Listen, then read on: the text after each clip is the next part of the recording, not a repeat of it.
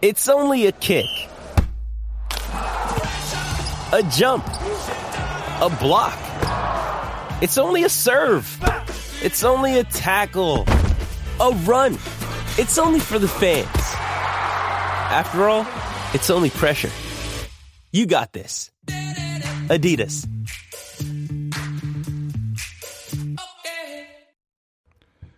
Hey, what's going on?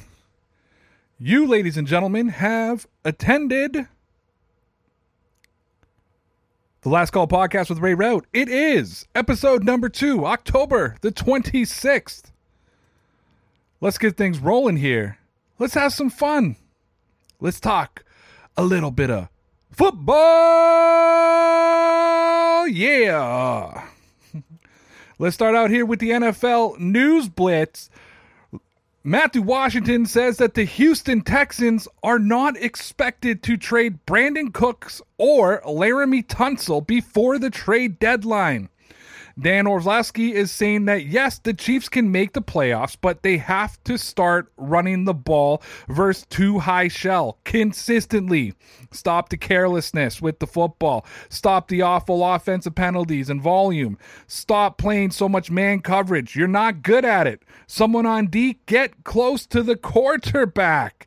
Field Yates is saying that Alvin Kamara in the Saints' first five games had 15 catches for 113 yards. Alvin Kamara last night, 10 catches for 128 yards, and he also became the first player in over two years with 20 plus rushes and 10 plus catches in a game. Dominant effort. NFL trade rumors are saying that the Dolphins have signed safety Sheldrick Redwine off the Panthers practice squad. And Matt Schneidman is saying that the Packers will be without all of these players for Thursday night's game against the undefeated Cardinals. Listen to this. All pro wide receiver Davante Adams, all pro left tackle David Bakhtiari, all pro cornerback Jaire Alexander, all pro offensive linebacker Za'Darius Smith, wide receiver Marquez Valdes Scantling, outside linebacker Preston Smith, center Josh Myers, cornerback Kevin King. Those Packers are in tough. Edward Egros says that Joe Burrow and Ja'Marr Chase have the number one total EPA as a quarterback wide receiver duo so far this season, and am now wondering if NFL teams will be more proactive in pairing successful college teammates together.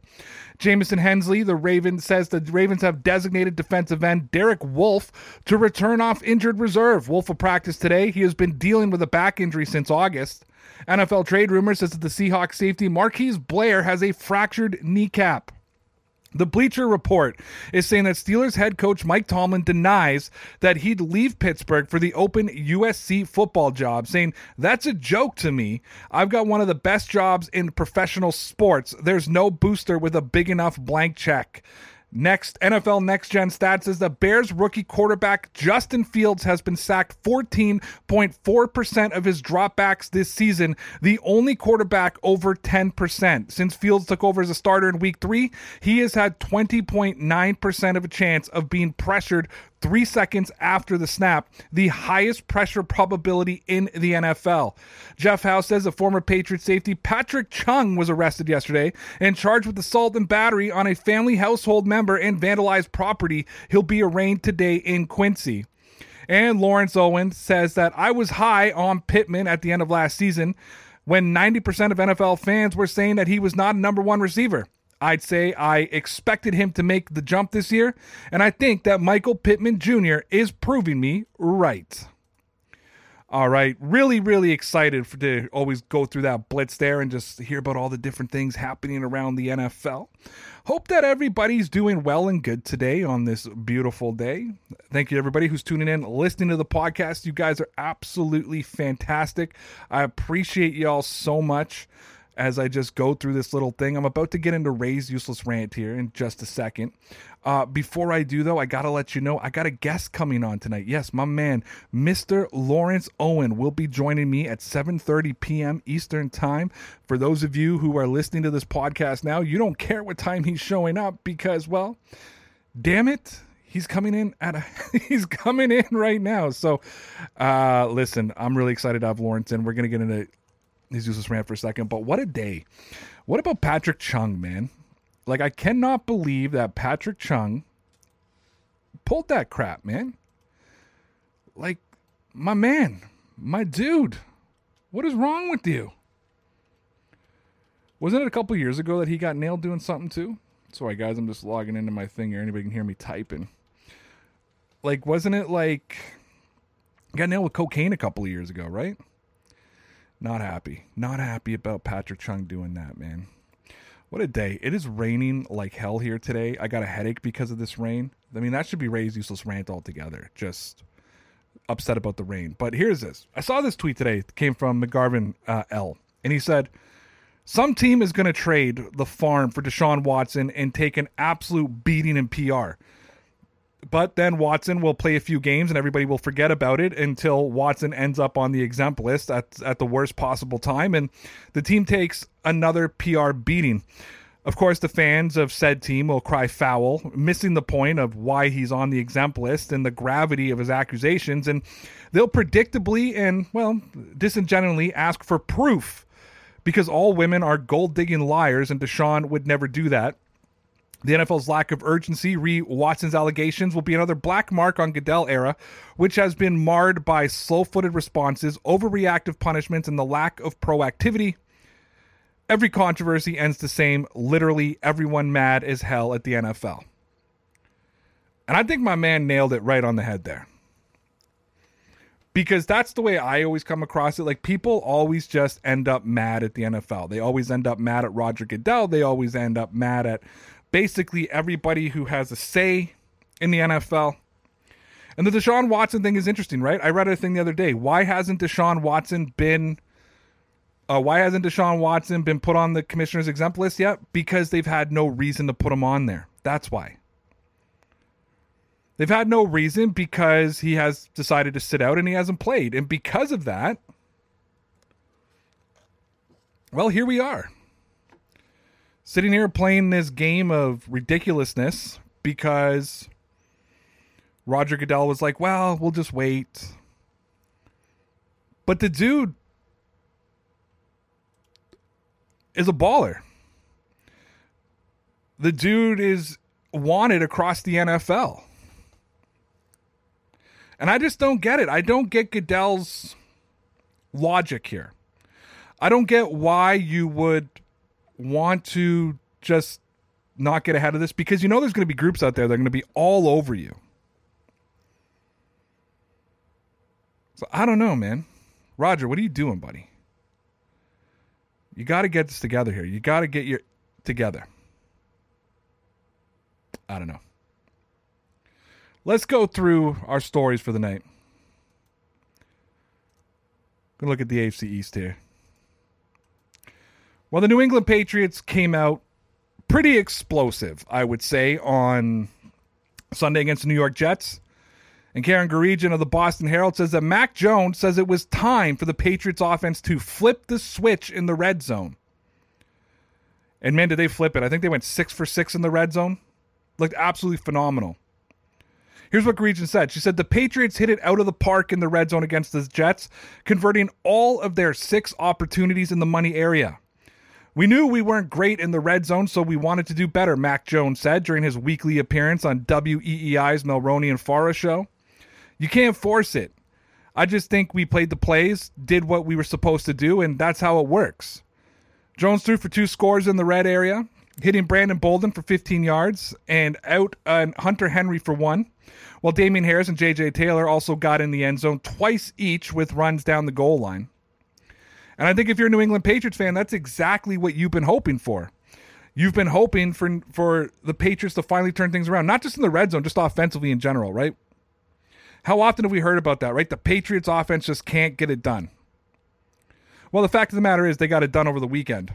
Now, staying in the AFC East and going to Buffalo, Matthew Johnson of Bills Wire says that with Knox, Dawson Knox out, Gabriel Davis could be the answer to the Bills' problems. He wrote, He's behind Stefon Diggs, Cole Beasley, and Emmanuel Sanders. However, with the recent injury to tight end Dawson Knox, Davis should be an uptick in usage in the near future. But based on his performance last year, why did his snap count fall so far? Last season, Davis stepped in for an injured John Brown in a big way, catching 35 passes for 599 yards and seven touchdowns. That's an average of 17.1 yards per reception, which was the fourth highest amongst wide receivers in the NFL.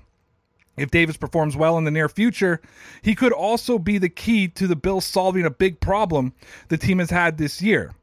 A known strong offense in the NFL, which Pro Football Focus recently named the third best in the entire league, Buffalo still has its issues. And obviously, losing Dawson Knox was big for the Bills. But yeah, if Gabriel Davis can step up, because you have to assume now they're going to go to more spread formation and not just have the tight, because they were going, what, three wide receivers and one tight end? You have to assume at this point they're going to be making that switch and they're going to be going to four wide receivers more often. So it'll be interesting to see what they do. Now, believe it or not, the Dallas Cowboys are actually going to get better. Like you think about this offense, you think there's no way that this offense could get better, but damn, yeah, they are going to get better. It's almost maddening that they're going to get better. But Alicia De La Torre of Fansided wrote that the Cowboys offense is about to get even better after latest Michael Gallup update. The scariest thing about the Cowboys offense in 2021 is how they averaged 34.2 points per game despite missing one of their top weapons. Going forward, quarterback Dak Prescott could have another dangerous receiver to target as Michael Gallup returns from injury.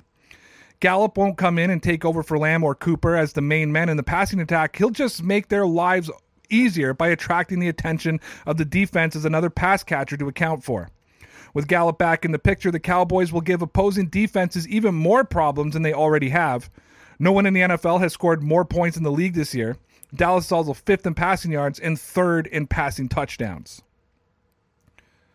And I think the thought of Dallas getting even better is one of the scariest things to think about. Like, I would not want to be an NFC East opponent. I wouldn't want to be any opponent of the Dallas Cowboys this year. So why don't we go over to Philadelphia, see what's going on with the Eagles? Because they made a trade with the Jets yesterday for Joe Flacco.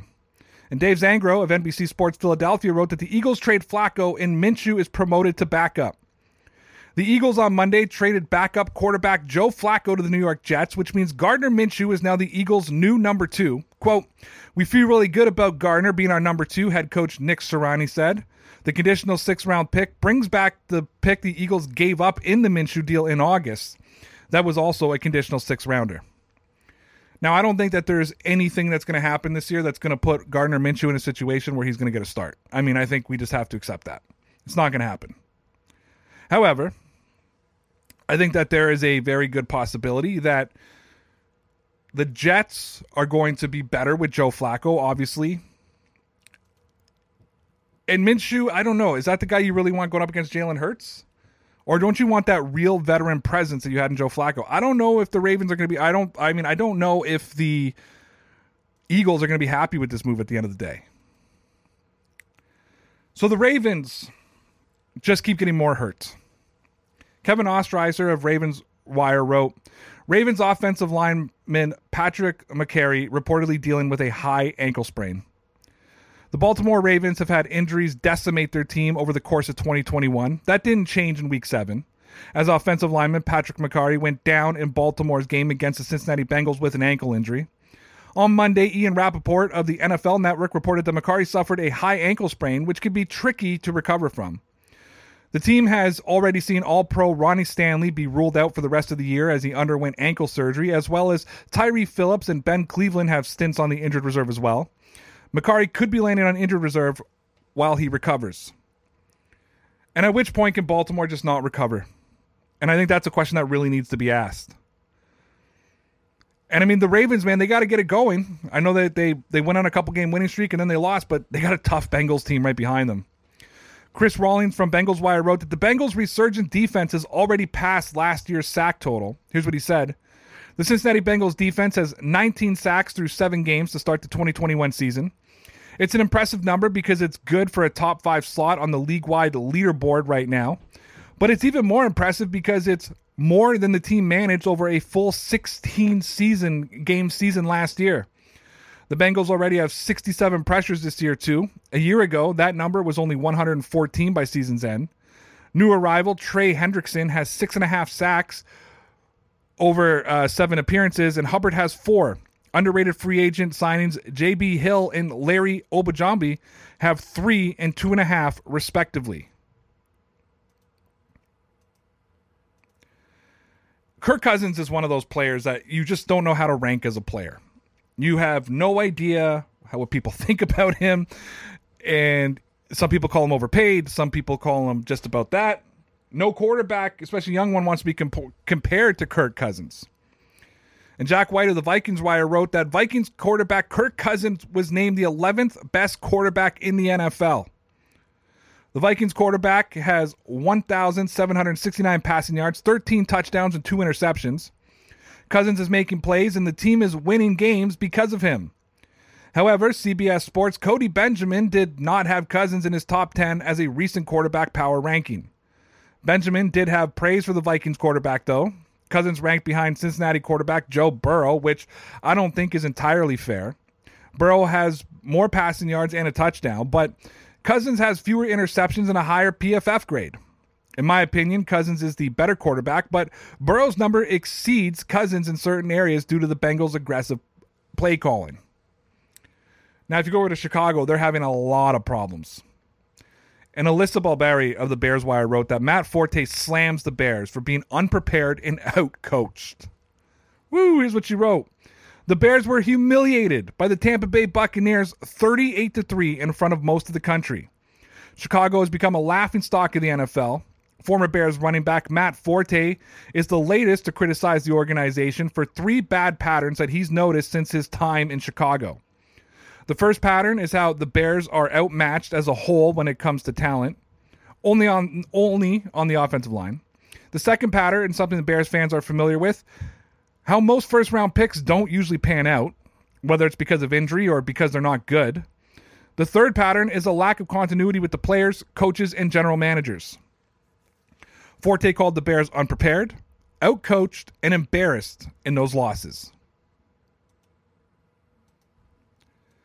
And how about those Indianapolis Colts? After what looked like just to be a absolute dismal start for the season. After what looked like was just going to be a terrible outing. Suddenly, Carson Wentz is bringing this team back. And the Associated Press wrote that rejuvenated Wentz has Colts offense running in high gear. What does that mean? It said clearly Wentz has found a comfort zone after missing most of training camp because of a left foot surgery missing several more days of practice after going on the reserve slash COVID 19 list before the opener, and then spraining both ankles in a week two loss to the Los Angeles Rams. Wentz doesn't care about stats or critics because he's too focused on proving that he's back to being a confident, complete player. Indy has won three of four and needs to protect him on the field this weekend against the Tennessee Titans to go back into the AFC South connection. Getting Hilton back would help, but if the defense can't hold Derrick Henry in check, the Colts might hit 500 for the first time this season. Speaking of those Tennessee Titans, Terry McCormick of the Titans Insider wrote that the Titans shift focus to their AFC rival Colts. And this is really kind of the division on the line this weekend. The Titans have major business on Sunday in Indianapolis when they visit the Colts with a chance to basically settle the division for 2021. If the Titans, who defeated Indy at home back on September 26 at Nissan Stadium, can get the season sweep over the Colts, they would only not they would not only have a three game lead, but essentially a four game edge because of the head to head matchup in the first tiebreaker. Coach Mike Vrabel, in his Monday press conference, said that the Titans can carry over some confidence from their sweep of Buffalo and Kansas City, but that it's about where the carryover stops momentum isn't something that just shows back up on Sunday or whatever, whenever you play. That's built through the week, that's built through preparation.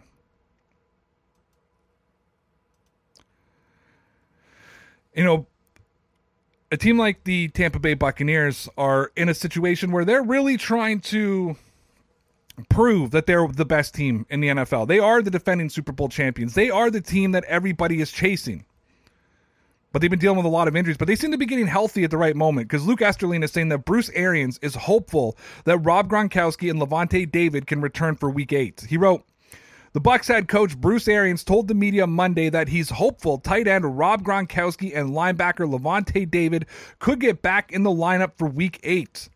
Arians added that cornerback Richard Sherman's return is also a possibility. Gronkowski suffered a rib injury in Tampa Bay's week 3 loss to the Los Angeles Rams and hasn't played since. David has missed the last two games, suffering a leg injury in the Bucs' Week Five win over the Miami Dolphins, and Sherman suffered a hamstring string injury on the first drive of last week's victory over the Philadelphia Eagles. And when we look at, uh, we keep going on in the division here. John Sigler said that the Saints wire of Saints Wire said that Marcus Davenport is the PFF's most effective pass rusher. The one caveat is he's the most efficient. He's the most effective pass rusher when he's healthy. He said, "There aren't many players with Marcus Davenport's healthy tools." Oh fuck. There aren't many players with Marcus Davenport's physical tools, a combination of size and speed that extremely difficult to defend when employed correctly. And the New Orleans Saints, former first round pick, is finally living up to that hype. He's picked up a sack and eight total pressures for a 12.9 PRP score, which is higher than Myles Garrett, 12.6, Maxx Crosby at 11.4, and Jadeveon Clowney at 11.3. And, well, everyone else. And there's the problem right there. Davenport has totaled as many pass rush snaps as he should be getting per, per game. Durability remains to be a major concern with him. Hopefully, he's finally turning a corner and can be the impact player for the front Saints have been counting on. The entire complexion of their defensive line has changed with him in the game, and his availability will be critical as Jordan continues to decline. For now, all fans can do is take encouragement from this strong performance so far and hope that he's finally got a good health streak.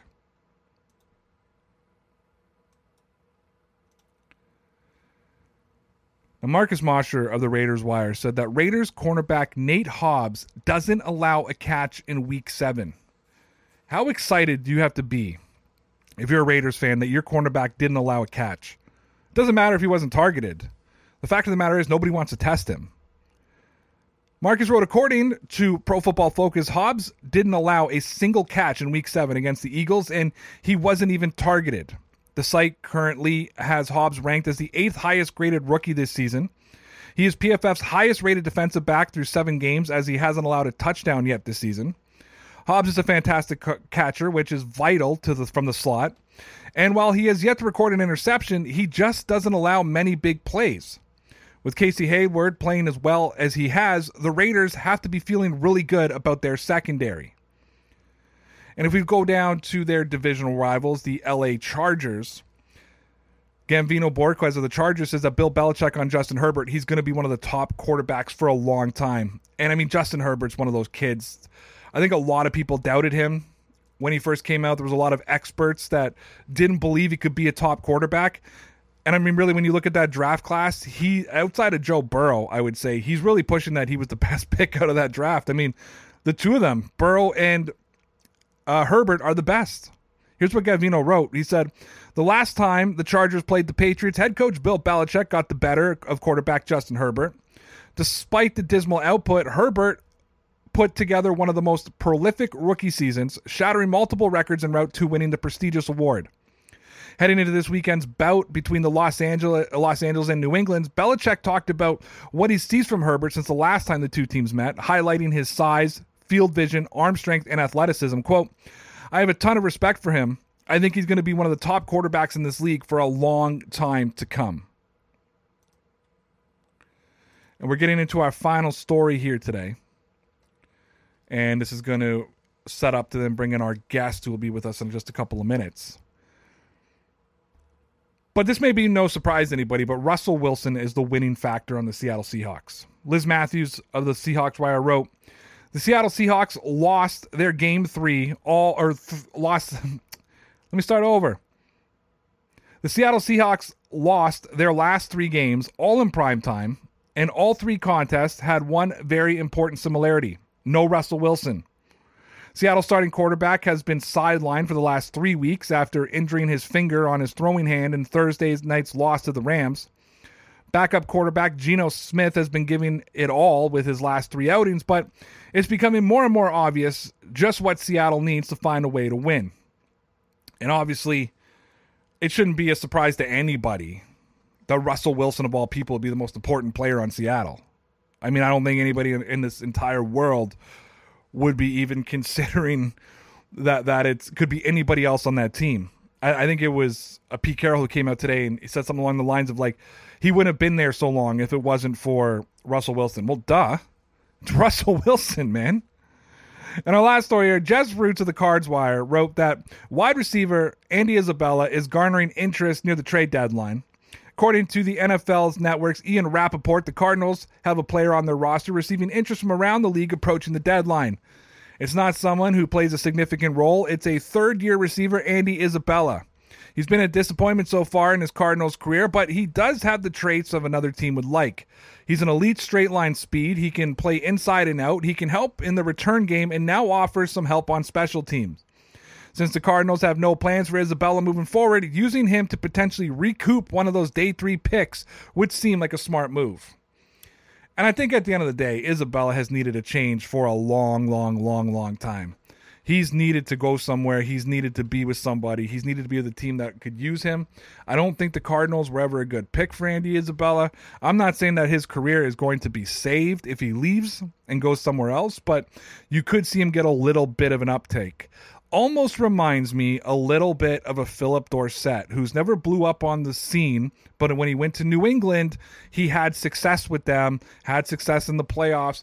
He was put in the right position to be successful. All right, so for those of you listening to the podcast, this is where I call it a day. For those of you who are watching uh, this on Patreon and eventually on YouTube, we are going to go to our guest to the podcast crowd, thank you for coming into the last call with Ray Route. I will be back tomorrow with all of your football news.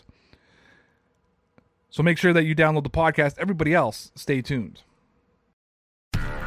Do, did, will, the Story of People podcast is now available on the Crier Media Network. The first five episodes are here and feature some incredible guests that fit into one or all three of those categories. Ready?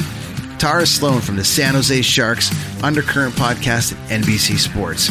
Marianne Iverson from Iverson Voice and the Let's Take This Outside podcast to talk about the world of outdoors as well as voiceover land. Ariana Hunsicker, future Canadian Paralympic swimmer, already winning tons of awards for this country. Scott McGregor from the Hot Wallet podcast to dumb down the world of crypto, Bitcoin, and NFTs so you don't have to. And Jackie Holowati from Climate Pledge Arena in Seattle, Washington, the first net zero carbon certified arena on the planet. Wherever you get your pods, wherever you watch your pods, and on the Crier Media Network. I'm Matt Kundle, host of the Sound Off Podcast, the show about podcast and broadcast.